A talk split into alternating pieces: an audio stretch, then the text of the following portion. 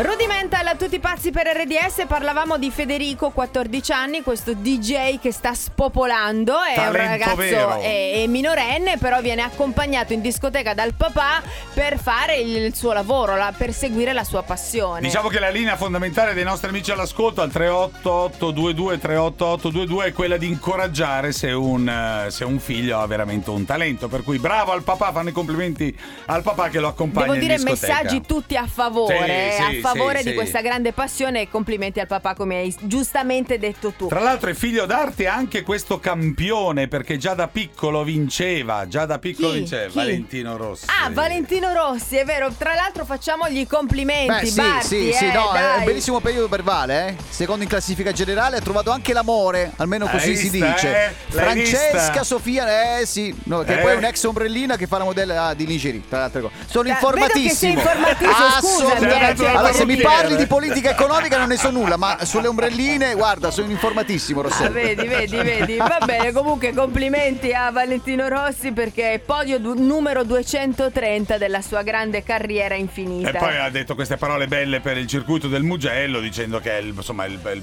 punto fondamentale per lui, è affezionato al pubblico italiano dalla sua parte, insomma complimenti Bene, e ovviamente bene. felicità.